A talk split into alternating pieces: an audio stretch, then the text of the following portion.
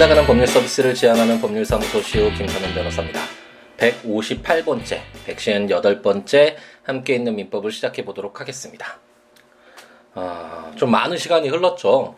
어, 제가 지난번 157회 에, 팟캐스트 함께 있는 민법을 올리고 난 뒤에 정말 많은 시간이 좀 흐른 것 같습니다. 개인적으로 좀 변동사항도 있었고, 어, 재판도 어, 좀 많이 잡혔네요. 이제 7월 말부터 8월 초까지 이제 법원이 이제 휴정 기간에 에, 들어가는데, 그러다 보니까 이제 그 전에 에, 휴가 기간 전에 이렇게 재판을 많이 잡게 되거든요. 일상적으로. 에, 그러다 보니까 아, 재판도 많고, 어, 그래서 좀 에, 틈을 못 냈네요. 그래서 오랜 시간이 좀 흘렀는데, 에, 기다리셨던 분들에게는 죄송하다는 말씀을 드리고 아, 이제 좀 늦춰지지 않도록 항상 이렇게 후회만 하고 열심히 하겠다 이런 말씀만 드리는 것 같아서 아 좀 아, 송구스럽네요 이제는 하도 말을 반복을 많이 하다 보니까 아, 하지만 어쨌든 또 열심히 민법 1118개의 이 방대한 민법을 모두 완독할 때까지 끝까지 함께 하겠다라는 약속 지키기 위해서 또다시 열심히 시작을 해보도록 하겠습니다. 아, 우리가 지금 어디에 와 있나요? 민법 전체 1118개의 조문이라고 했는데 크게 보면 다섯 개로 나눌 수 있다라고 이제 설명을 많이 드려서 어느 정도 함께 있는 민법 이제 들어오셨던 분들은 이제 아실 수 있겠죠. 아, 우리는 판택텐 시스템이라고 해서 뭐 매매 이러면 어, 매도인이 매수인에게 제가 김밥을 샀다, 뭐 천 원에 샀다, 김밥 안주로 샀다. 해서 이와 관련된 규정들을 먼저 규율하고 있는 것이 아니라 뭐 이런 매매나 임대차나 도금이나 이런 계약 관계라든지 아니면 제가 과실로 누구를 다치게 해서 손해배상을 해줘야 되는 불법행위 책임이라든지 아니면 이제 우리가 물권법 많이 배웠었잖아요. 내가 소유권을 가지고 있어, 너 저당권을 설정해줘, 뭐 이런 어떤 저당권이라든지 이런 민법 전반에 걸쳐서 공통적으로 적용되는 내용들을 따로 뽑아서 민법 총칙이라는 총칙이라는 부분으로 해서 어, 하나로 묶어뒀다라고 했죠. 그래서 우리가 첫 번째로 읽었었던 것이 어, 민법 총칙이었는데 어, 사실 민법을 어느 정도 알고 있는 사람들이라면 민법 총칙을 통해서 뭔가 어, 이렇게 묶어놓은 그리고 체계적으로 정리를 해놓은 어, 총칙을 통해서 좀 더 많은 것들을 얻을 수 있을 에, 그런 장점이 있을 수 있지만 어, 처음 우리가 법률을 접하는 사람들에게 민법 총칙은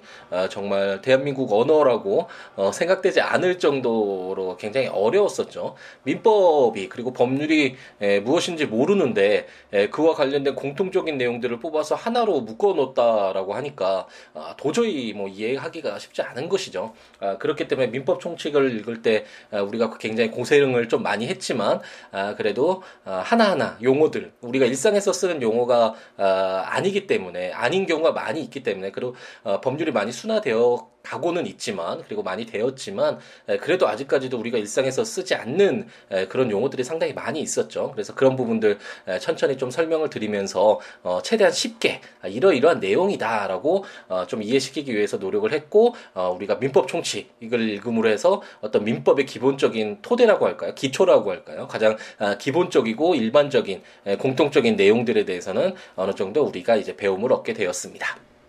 그 다음에 읽었던 것이 이제 본격적인 권리와 의무를 담고 있는 개인들 간의 사인들 간의 권리와 의무 관계를 규율하고 있는 것이 민법이라고 할 수 있는데 그중 첫 번째로 이제 물건에 대한 권리로서 우리가 물권법 편을 공부를 했었죠. 물건 우리나라에서 인정되고 있는 물건은 물건에 대한 권리라고 제가 지금 설명을 드렸잖아요. 그래서 이 물건은 재화는 한정되어 있으니까 무조건 모든 사람들이 이 물건에 대해서 어떤 권리를 갖고 있다 막 떠들게 되면 어, 정말 사회가 혼란스러워질 거 아니에요. 그렇기 때문에 이 한정된 재화를 어, 활용할 수 있는 이런 권리로서의 물건은 어, 한정되어 있고 우리나라 민법에서 인정하고 있는 에, 그런 물건들만 어, 인정되는 것이다.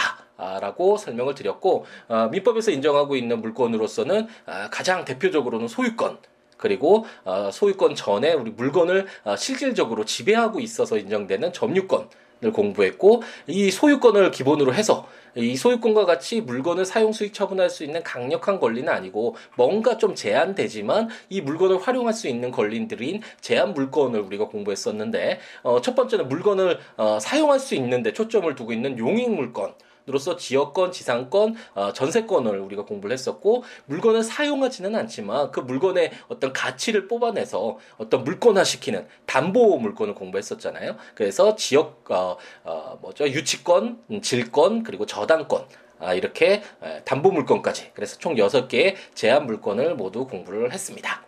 그래서 물건을 이제 마무리 지었고 그럼 이제 물건에 대한 권리인 물건을 배웠다. 그럼 이제 개인들 간에 우리가 사실 현실에서 가장 많이 사용되는 것이 이런 계약 관계잖아요. 계약을 통해서 아까 김밥을 살 때 제가 김밥을 받을 권리 그리고 제가 그 대가를 천 원을 지급해야 되는 이런 의무 이런 어떤 개인들 간의 계약을 통해서 형성되는 것이 가장 많은데 그래서 어떤 이런 계약을 통해서 발생하는 것이 바로 채권이라고 할 수 있죠. 어떤 특정인에게 어떤 특정 급부 내가 이 김밥을 한 줄 주세요라고 요구할 수 있는 이런 권리가 바로 채권이라고 할 수 있는데 이제 채권 가장 방대한 내용이고 어, 실질적으로 어, 역사적으로 봤을 때도 가장 많은 사례들이 에, 판례들이 에, 축적되어 있는 것이 바로 채권이라고 할 수 있고요. 그래서 이제 채권에 들어왔는데 채권에 들어와서도 바로 아 매매 매매 계약은 어떻게 되지? 도급 계약은 어떻게 되지? 어, 뭐 임대차 계약은 어떻게 되지? 뭐 이런 식으로 바로 그 계약 내용이 들어가는 것이 아니라 어, 이그 채권과 관련된 내용들도 상당히 방대하고 좀 깊이가 있고 내용적으로 어려운 부분이 있기 때문에 그런 내용들을 따로 뽑아서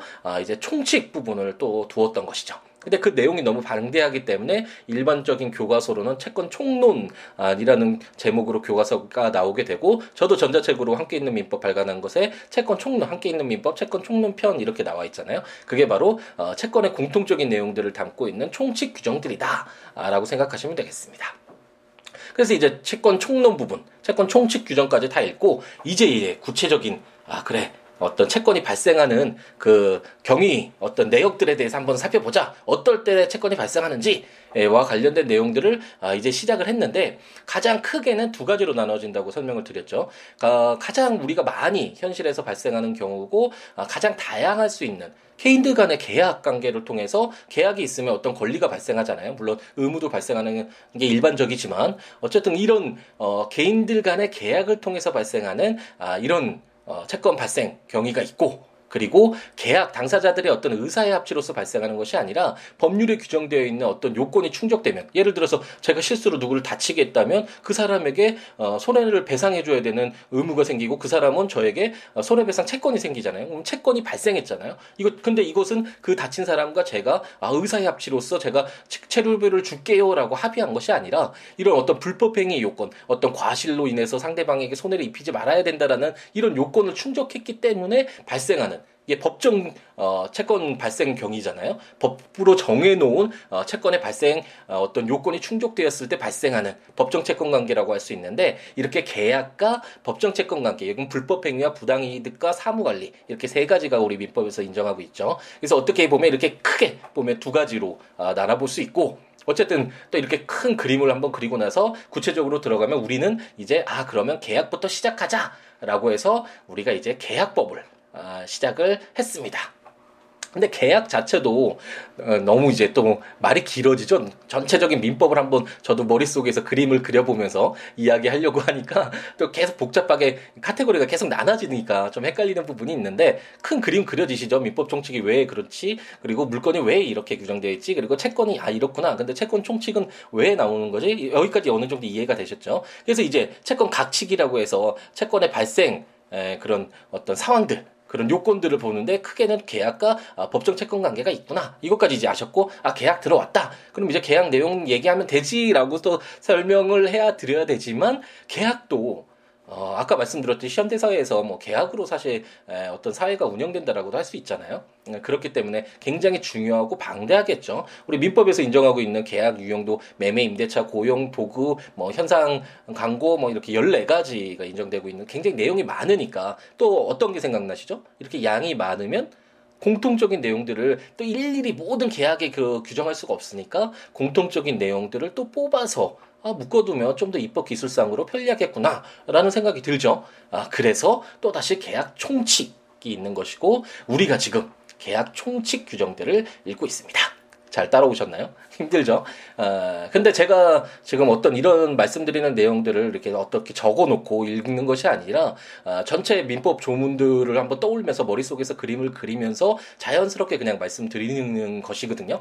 그래서 뭐 비법률 전문가 분들은 일반 분들은 이렇게까지 어, 하지 못할 것이고 당연히 할 필요도 없겠지만 에, 만약 공부를 하시는 법률을 공부하시는 분들이라면 이렇게 전체적인 그림을 에, 그릴 수 있어야지만 이제 구체적 구체적인 내용들은 사실 법률들 보면서 그리고 판례들 보면서 이렇게 구체적인 내용들을 채워갈 수가 있는 것이니까 어떤 큰 그림을 그릴 수 있도록 어떻게 바라보는 아, 그런 어떤 공부 방법이 되는 것이 필요하다라는 팁을 잠깐 또 드리도록 하고 그래서 우리가 이제 계약 총칙을 들어갔는데 첫 번째로는 그럼 계약은 어떻게 성립될 것인가와 관련된 내용들이 들어가야겠죠. 그래서 청약과 승낙 이 굉장히 중요한 부분이었고 그래서 청약과 승낙이 의사의 합치가 있어서 어, 계약이 성립됐을 때 그 계약은 어떤 효력이 있느냐 아, 동시이행항변권과 위험 부담의 문제 굉장히 중요한 부분이라고 설명을 드렸었죠. 그리고 제3자를 위한 계약 아, 저, 저도 지금 하고 있는 그 재판 중에 하나가 아, 지방재판인데 제3자를 위한 계약이 논점이 들어갔었거든요. 그래서 어쨌든 현실에서도 쓰이는 아, 내용이라는 거 참고를 하시고 이 계약의 효력까지 우리가 공부를 했고 지금 이제 드디어 도착을 했는데 아, 그럼 계약 알겠다. 성립해서 어떤 효력을 갖는 것, 어, 것까지는 알겠는데 어떤 사유인지는 몰라도 뭐 계약 기간이 끝났을 수도 있고 누구 잘못으로 계약이 종료될 수도 있지만 어쨌든 계약이 종료됐을 때 어떻게 종료될 수 있고 그 종료됐을 때 법률 관계는 어떻게 될 것인가와 관련된 계약의 해지 해제 규정들을 우리가 공부를 하고 있는 것이죠. 그래서 지난 시간까지 이행 지체 우리가 채권 총칙 규정을 공부하면서 이행 지체를 배웠잖아요. 그러니까 만약 총칙이라는 이렇게 따로 뽑아 놓은 이런 편이 없다면 이행 지체라는 내용이 이 계약 지금 총칙에서도 들어와야 되죠. 이게 너무 불편하잖아요. 양도 굉장히 많아질 것이고 그렇기 때문에 판택된 시스템의 장점이라면 이런 공통적인 내용들을 뽑아 놓음으로써 중복적으로 거듭 이렇게 어, 입법화할 필요가 없어서 좀 더 체계적이고 어, 좀 입법 기술사으로는 효과적인 예, 그런 방법이라고 할 수 있겠죠. 그래서 이행 지체와 관련된 내용들을 우리가 545조까지 읽어보았습니다.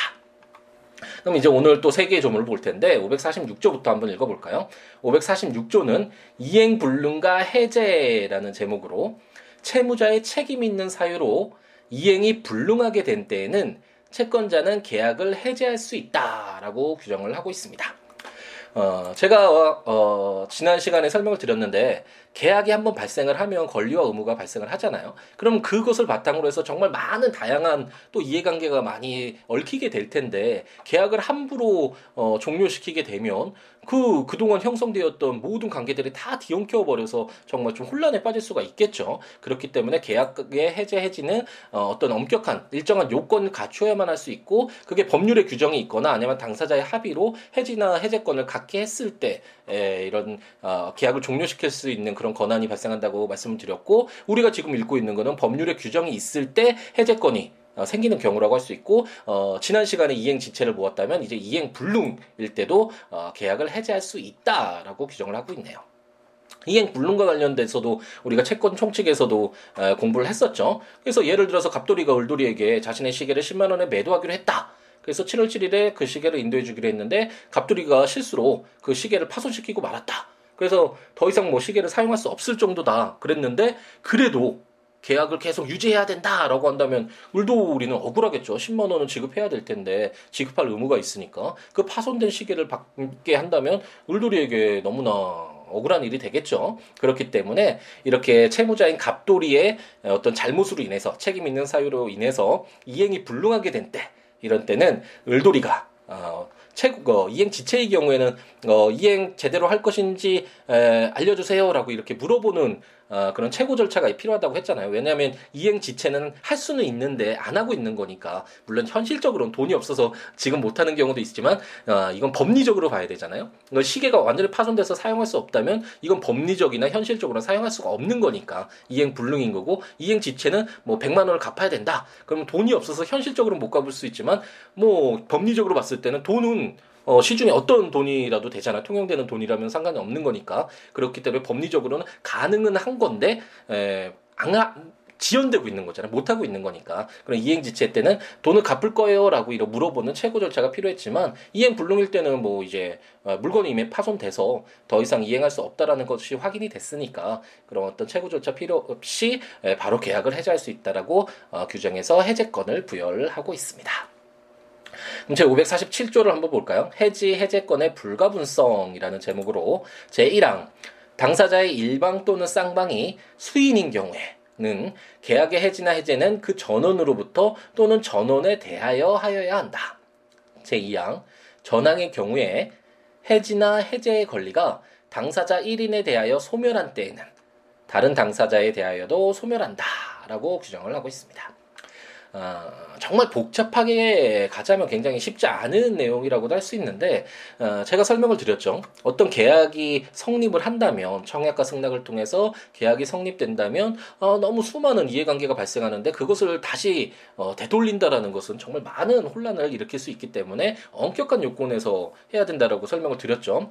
특히나 지금 1대 1인 경우에도 그렇게 좀 어, 여러 가지 변수가 있을 수 있는데 만약 여러 명의 채권자 채무자가 있 다라고 했을 때 그 계약의 해지 해지를 어, 동일하게 처리를 하지 않는다면 누구는 해제를 했는데 해제가 됐는지 안 됐는지 여부부터 다퉈지면서 여러 가지 막 복잡한 상황이 발생할 거 아니에요. 그래서 예를 들어서 갑돌이, 울돌이, 병돌이가 강화도 외포리에 있는 건물을 공동으로 매수했는데 그 건물이 어, 매도인의 가실로 이행불능이 됐다. 정돌이 가실로 어, 이행불능이 됐다. 그래서 갑돌이가 어, 이행불능을 원인으로 해서 계약을 해제하려고 했는데 연락이 되지 않아서 그냥 단독으로 했다. 그랬을 때 어, 매도인인 정돌이는 계약이 해제되었다고 생각돼서 뭐 어떤 자기 어, 후속 조치를 다 취했는데 어, 그 파손된 건물을 이용하려는 을돌이와 병돌이가 계약이 해제되지 않았다. 뭐 이렇게 주장을 했다라고 해보죠. 그러면 아, 정말 난잡해지겠죠. 법률 관계가 굉장히 힘들어지고 그 개별적인 것들을 어떻게 분쟁을 해결할지가 정말 많은 다툼이 발생을 할 것입니다. 그렇기 때문에 547조는 어, 해제나 해제 이거 하면 굉장히 많은 어, 법률 효과가 좀 혼란이 발생할 수 있으니까 여러 명일 때는 그 전원이 모두 어, 해제권, 해제권 발생해야 되고 만약 1인에 대해서 해지나 해제권이 소멸됐을 때는 다른 당사자에 대해서도 이제 해제하지 못하도록 좀 더 엄격하게 법률 관계를 좀 더 너무 복잡하지 않도록 하고 있는 규정이다라고 생각하고 넘어가시면 되겠습니다. 오늘 이제 마지막 굉장히 중요한 내용이라고 할 수 있는데 그럼 이렇게 해제해지 알겠다. 어, 굉장히 엄격한 요건 하에서 아, 이렇게 할 수 있는 건 알겠고 정말 혼란스럽게 법률 효과가 많이 아, 되돌려지니까 너무 어려운 부분이 있을 텐데 아, 그럼 이런 해제제가 발생했을 때 어떤 정말 법률 효과가 발생하길래 이렇게 어렵다고 하는 것이냐? 어, 라는 의문이 들 수 있죠. 그것을 아, 제 548조가 규정을 하고 있습니다. 548조를 보면 해제의 효과, 원상 회복 의무라는 제목으로 제1항 당사자 일방이 계약을 해제한 때에는 각 당사자는 그 상대방에 대하여 원상 회복의 의무가 있다. 그러나 제3자의 권리를 해하지 못한다. 제2항 전항의 경우에 반환할 금전에는 그 받은 날로부터 이자를 가하여야 한다. 라고 했습니다. 어떻게 효과가 발생한다고 하나요? 여기서는 해제만이에요. 해지와 해제가 다른데 해지는 이제 다음 시간에 한번 설명드릴 아, 아, 기회가 있겠고 뭐 계속되는 그런 어떤 법률 관계에서 종료시키는 것이 해지고 이렇게 일회성 아, 어떤 계약, 뭐 우리가 일반적으로 매매 계약 이렇게 일회적으로 했을 때 에, 종료시키는 것이 해제라고 할 수 있는데 그건 다음 시간에 이제 어, 설명을 드리도록 하고 어쨌든 계약을 해제했을 때 어떤 효과가 발생한다고 하나요? 원상 회복할 의무가 있다라고 하네요. 그러면 아 계약을 해지했을 때 효과는 아, 원상 회복 의무가 있구나. 아, 라는 아, 것을 우리가 추측해 볼 수 있죠. 원상 회복이라는 건 원래대로 되돌려 놓다라는 거잖아요. 소급적으로. 우리가 이제 소급표라고 해서 민법 총칙했을 때 좀 많이 그래도 내용을 이제 공부를 했었죠. 그렇기 때문에 아, 원래 이런 계약이 아예 없었던 것처럼 원래대로 돌려놔라. 그렇게 해제가 되면 그렇게 돌려놔야 된다. 라고 생각하시면 되겠고 그래서 예를 통해서 한번 이해해 보면 갑돌이가 1억 원 주고 울돌이 건물을 매수했는데 계약금 1천만 원 주고 중도금으로 3천만 원 지급했다라고 가정을 해보죠. 그런데 건물을 인도하기 전에 울돌이가 건물을 잘못 관리해서 건물이 무너져 버렸다. 그래서 이행 불능이 됐다. 그래서 계약을 해지했다고 한번 가정을 해보죠.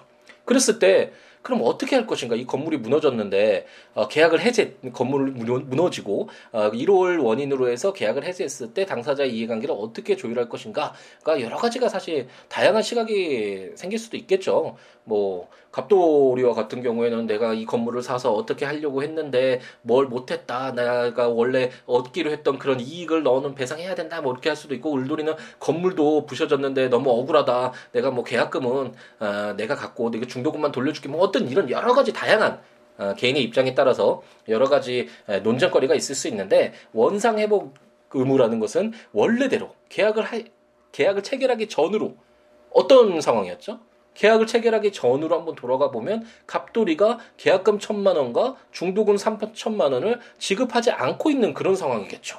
그리고 울돌이는 계속 그 건물을 가지고 있는 상황이고 그렇기 때문에 이 원상 해목 의무라는 것은 그 계약을 하기 전에 상태대로 서로 만들어줘야 될 의무가 있다라고 쉽게 풀어볼 수 있고 을돌이는 당연히 갑돌이로부터 받은 4천만 원의 계약금과 중독은 반환을 해야겠죠. 그게 원상 해복이겠죠. 그런데 금전과 관련돼서는 제가 채권 총칙 규정을 읽을 때 설명드렸듯이 항상 이, 자가 붙는다라고 어, 생각을 하셔야 된다라고 했잖아요. 그렇기 때문에 어, 이자는 어, 그 받은 4천만 원에 대한 이자는 합해서 돌려줘야 되겠죠. 그래서 이제 건물이 소급적으로 무효가 되기 때문에 갑돌이는 건물을 인도받을 권리 원래는 있었잖아요. 계약 체결하고 나서 그리고 건물 매수 대금 6천만 원을 지급할 의무도 발생을 했었죠. 하지만 이런 것도 모두 없는 상태로 가는 것이고 을돌이도 이제 나머지 6천만 원 받을 권리 그리고 건물을 인도해 줘야 할 의무 이런 권리 의무들이 모두 소멸되게 되겠죠.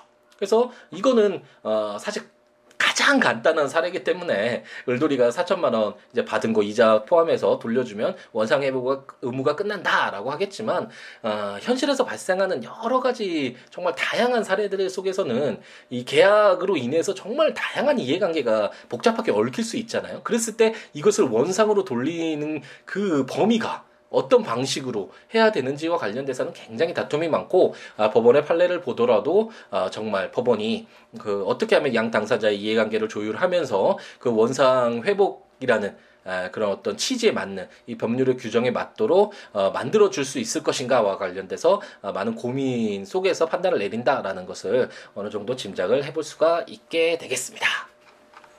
아, 그래서 지금 어, 지금까지 이제 에, 계약의 해제 해지와 관련된 에, 규정 중에 아, 이행 지체일 때 에, 계약을 해제할 수 있다라는 해제할 수 있다라는 에, 규정을 보았고 지난 시간에 보았고 이번 시간에는 이행 불능 일 때도 계약을 해지할 수 있는데 여러 명일 때는 그걸 공통으로 공동으로 어, 하도록 하고 있고 그리고 중요한 규정이라고 할 수 있는 계약이 해제됐을 때 어떤 법률 효과가 발생하는 원상 회복해 줘야 된다라고 어, 말씀드렸죠. 이런 것들을 어, 규정하고 있는 548조까지 한번 읽어 보았습니다. 어떠신가요? 너무 어, 함께 있는 민법 팟캐스트 진행한 지 오래돼서 한번 전체적으로 민법 다시 한번 그려보고 이제 우리가 어디에 서 있는지 어디를 공부를 하고 있는지 그 지점을 한번 에, 설명을 드렸는데 에, 한번 다시 좀 오래됐으니까 어, 제 잘못으로 좀 오래돼서 죄송한 말씀 다시 에, 드리고요. 다시 한번 뭐, 뭐 머릿속에 아 민법이란 이런 거구나 이러 이렇게 규정되어 있고 이런 내용들이 있고 왜 이렇게 아, 이런 순서대로 이런 규, 이 내용들이 에, 규정되어 있는 것이구나라는 것을 한번 머릿속에 다시 한번 그려보면서 지금 우리가 공부하고 있는 내용을 아, 이제 구체적으로 어, 들어가 보았으면 아, 좋겠네요. 아, 이제 장마가 끝난 것 같네요. 요즘에 뭐 또 사드 배치와 관련돼서 어, 항상 시끄럽고 어, 조용한 날이 없죠 사실. 이렇게 다양한 사람들이 모여서 사는 정말 다양한 이해관계 속에 소는, 어, 사는데 에, 뭐 어떤 분쟁거리나 여러 가지 다양한 뭐 의견 충돌이나 이런 것들이 없으면 오히려 이상한 거겠죠. 그게 뭐 이상 국가라고 할 수 있겠지만 에, 그런 것은 하나의 어, 이상 향이고 에, 결국은 우리의 삶이라는 것은 에, 그런 어떤 좀 더 나은 모습을 향해서 나아가는 것이 에, 우리 어떤 인간의 의무고 우리가 살아가는데 에, 가장 중요한 중요한 부분이 아닌가라는 생각을 한번 해보고요. 어떤 상황이든 우리 스스로 열심히 정말 바르게 스스로 바르게 하면서 좀 더 다른 사람들과 함께 더불어 살아가는데 좀 더 나은 모습으로 좀더 배려를 하면서 같이 살아가는 더불어 함께 즐기는 그런 어떤 태도를 갖는다면 조금씩 조금씩 더 나아지는 그런 사회가 되지 않을까라는 그런 생각을 한번 해보고요. 아, 또 어, 이제 마지막 멘트를 해야 되는데 어떤 말씀을 드려야 될지 이제 기억이 안 나네. 하도 좀 오래돼서 어, 떤 말씀을 드렸는지 기억이 잘 안 나는데 에, 건강 조심하시라는 날씨가 너무 더워지니까 이제 장마 끝나고 어, 다시 시작된다는 말도 있는데 어쨌든 항상 에, 몸 조심하시면서 하루하루 즐겁게 그리고 열정적으로 내가 하고 싶은 것 그리고 해야 될 것 할 수 있는 것들 정말 충실히 채워가는 에, 우리였으면 좋겠고 에, 이제 함께 있는 민법 그리고 함께 있는 헌법과 함께 있는 형법도 아, 정말 좀 많이 미뤄졌는데 에, 약속 드린 것처럼 아, 최대한 열심히 좋은 내용들을 찾아뵙기 위해서 아, 최선을 다하겠습니다. 다음 시간에 곧 늦지 않은 시간에 찾아뵙도록 하겠습니다. 오늘 하루도 행복 가득하게 채우시기 바랍니다. 감사합니다.